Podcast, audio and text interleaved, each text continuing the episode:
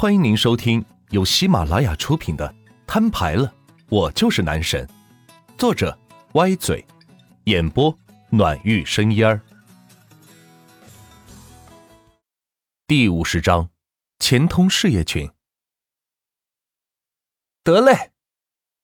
王三起身，在身后的保险柜内拿出两把钥匙，交给万钱。对了，钱哥，前两天林太来找你，问你钱到位了没有，说是有人想买下这个展厅，他留了个银行卡号，说是钱到位的话给他转过去，这边就办出让手续。经王三一提醒，万钱才想到，当时答应要买下林太的展厅，但是当时钱不够，所以暂时是租了下来。卡号给我。万钱拿到卡号，直接转过去十亿。至于出让手续，就让旭日去办吧。七月二十一日十四点十分，系统转账转出十亿元，可用余额八十五亿九千三百一十万一千四百元。这是房地产顾问旭日的微信，出让手续让林他和他对接吧。万钱顺手把旭日的微信推给了王三，想了想又太麻烦，自己最近也收了不少人，干脆建个微信群来得方便些。于是点开加号，把王三、圆圆、小雪、旭日、强子、狗子都给加了进来。群名字就叫做钱通事业群，群主是万钱，管理员则给了强子。大家好，各位都是我的朋友，希望今后大家能够共同创业，共同发财，享受美好的生活。微信支出四千元，余额八十五万六千零四十元。万钱说完，直接在群里发了二十个微信红包。谢谢钱哥。啥情况啊，钱哥，你怎么建了个群呢？他们都是谁啊？都是我的朋友，跟我一起创业的。哦，大家好，我是张强，叫我强子就行，以后大家请多多关照。这么多红包，我只讲了三十。呃，钱钱哥，这是啥情况呢？最近业务比较多，所以建了一个群，大家联系起来也比较方便嘛。另外，请各位改个备注，带上自己公司的名称，这样容易辨别。好的，钱哥，我今天下午就辞职，明天就去学校找你，手续我已经全部弄好了，上百万套房产，钱哥，您现在可是魔都最大的房产大亨了。大家好，我叫王三，是专门为钱哥卖汽车的，以后大家的车辆问题就交给我了。呃，我还没毕业，是钱哥的室友。强子见他们一个个都带上了公司名字，自己却什么都没有，只好标注一个室友。室友大大你好，缺车子吗？送你一辆。强子，来，市区房子给你整一套吧。这两位人精见到是万钱的室友，赶紧巴结道。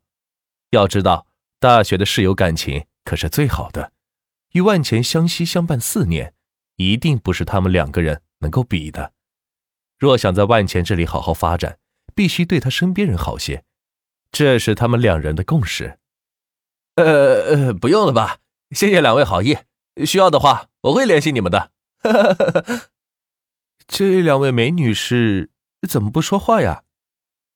他俩跟我在一起，不知道在干嘛，我去看看。行，散了吧，你们各忙各的。说完，万钱拿着钥匙来到客修区，见到圆圆和小雪正在这里看电影，拿出两把钥匙放在他俩面前，说道：两位美女，保时捷九一一了解一下。哎呀，别急别急，让我们俩把这电影看完了。圆圆一手推开万钱的手，说道：我去，豪车的魅力居然还没有一部电影强。万钱无奈，只好坐在旁边，等着两位把电影看完，同时自己也安静地坐在这里陪他们一起观看电影。算起来，这大概是自己大学生涯第二次看电影了。之前跟小可在一起时，被小可强制拉着来看了一次电影，花了一百多块钱，心疼的下次再也不来看电影了。如今有了钱，确实没时间再看电影，真是一种讽刺。电影里讲的是一位农村来的小丫头，怎么在城市里得到总裁的赏识，一步一步走上人生巅峰的故事。万全看了一会儿，竟然也是有些痴迷了。这个经历跟自己是多么相似啊！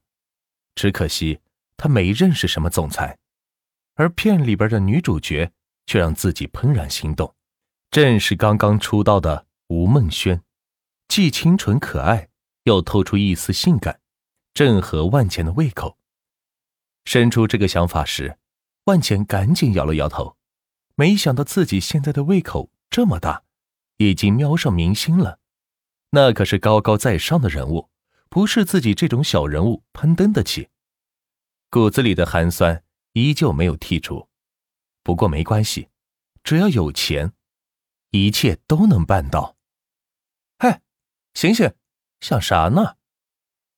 此时电影已经结束，圆圆扭头见万茜正盯着屏幕出神，于是用手在他眼前晃了晃，说道：呃嗯，没什么。电影演完了吗？圆圆闻言一脸无奈地说道：早就演完了，我俩讨论剧情都讨论半天了。这个吴梦轩也太厉害了，不仅人长得漂亮，演技也是一流的，看来今年他要大火呀。嗯嗯，圆圆姐说的对，我也看好他。小雪在一旁喝着咖啡附和道：行了行了，他火不火跟咱们也没关系。那送你们俩的车去开开看，喜不喜欢？